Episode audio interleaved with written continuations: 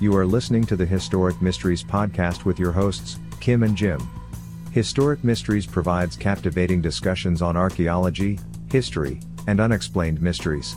This podcast is part of HistoricMysteries.com, your source for unexplained mysteries and cool history.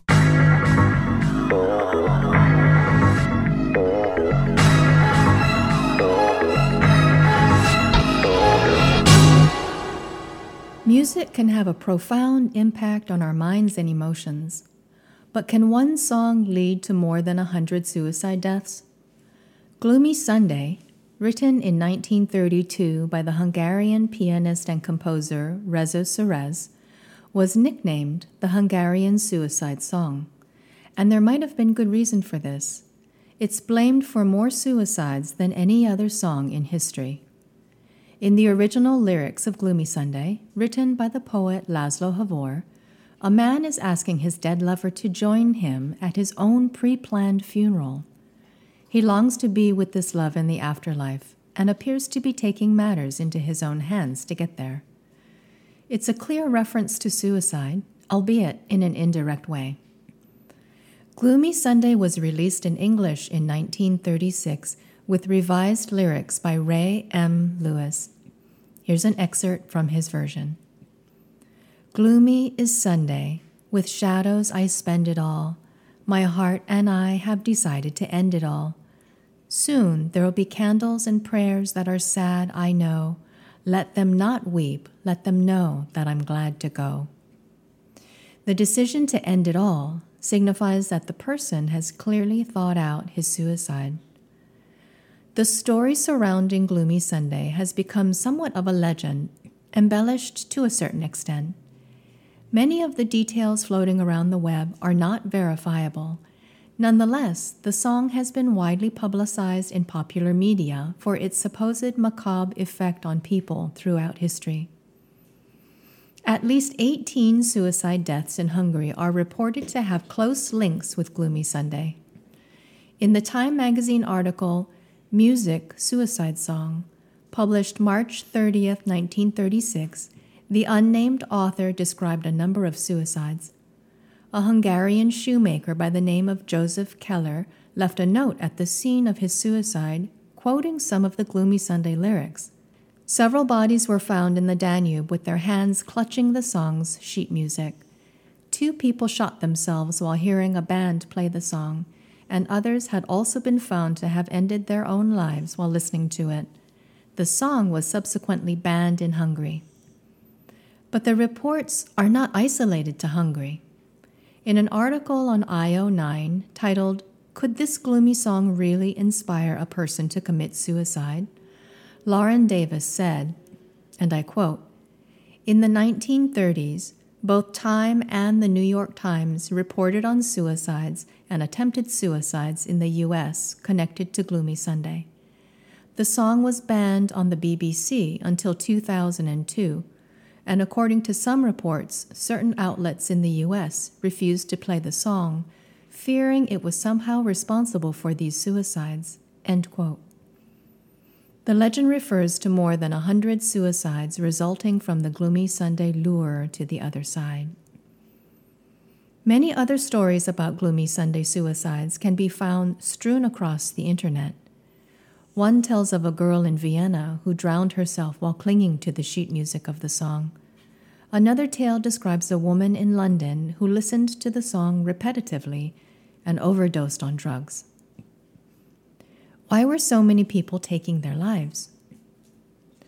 The Great Depression had begun and suicide rates were skyrocketing in the US and Hungary. Additionally, anti Semitism was taking hold across Europe. He didn't know it when he composed Gloomy Sunday, but Rezső Seress would later be interned at a Nazi labor camp in Ukraine. He survived the camp, but his mother did not. Prior to becoming a musician, Seress had lost his career as a circus performer due to an injury. He was struggling to make ends meet. These events set the stage for Seress to compose the music to Gloomy Sunday. He poured his heart and soul, his sadness, and his disappointment into the piece. Seress composed the song in the sad key of C minor, and the music alone was said to be enough to make a person extremely depressed or suicidal. Then came Laszlo Havor's wretched lyrics on top of the music. As the story goes, Laszlo had recently broken up with his fiancée, and his heartbreak served as the inspiration for the mournful lyrics to Gloomy Sunday. Seress eventually succumbed to his own depression and jumped from his apartment building in Budapest. He killed himself just after his 69th birthday. However, he did leave us with his thoughts about the suicides connected to his song. I stand in the midst of this deadly success as an accused man. This fatal fame hurts me. I cried all of the disappointments of my heart into this song and it seems that others with feelings like mine have found their own hurt in it. What was it about Gloomy Sunday? There have been a lot of sad songs about lost loves, deaths, betrayals. Countless songs were written about suicide, and some even allegedly led to someone's suicide, but most of those were isolated incidents. So, why is Gloomy Sunday arguably the most suicide provoking song in history?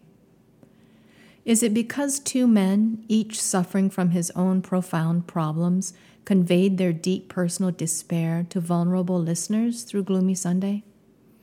If it were not for this song, would these depressed individuals have taken their own lives, or did the song drive them over the edge?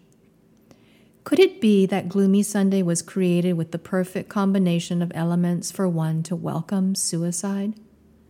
Dark, sad music and depressing, grief filled words. After all, the despairing listener finds acknowledgement and consolation through another's pain. With the ideas of suicide and reunion with a loved one on the other side, a person finds comfort and hope. Merge these elements with the dreary economic and political environment, and perhaps you have the perfect cocktail for many suicides. It's almost too depressing to think about.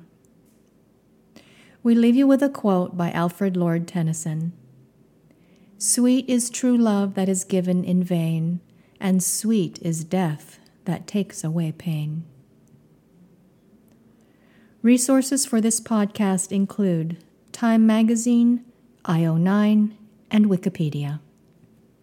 Did you like this podcast?